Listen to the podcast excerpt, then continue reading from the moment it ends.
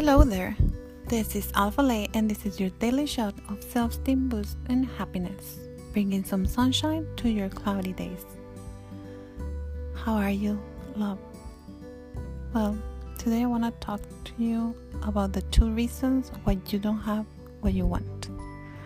Reason number one you do not think that it's possible. And that has an easy solution you need to open to the possibility. You need to believe that it is possible for you. Because if you do not think that it's possible, the methods won't matter because you are already set to fail. And the effort won't matter because you already are convinced that it's not possible. So open yourself to the possibility. You, instead of saying, I'm not good at this, or I do not know how to do this, you can say, I'm not good at this yet, which means that you might not have the knowledge or the skills right now, but you can always learn and develop new skills. And the reason number two is because you do not think you deserve it. And guess what? It's related to your self worth and your self image.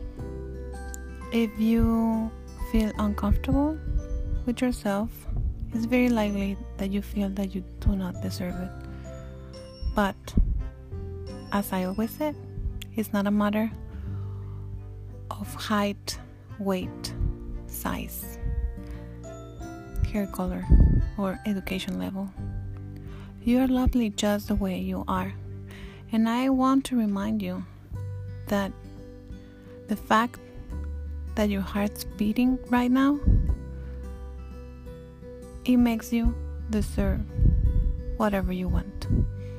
If you have a dream, it's because you can achieve it. You can make it real.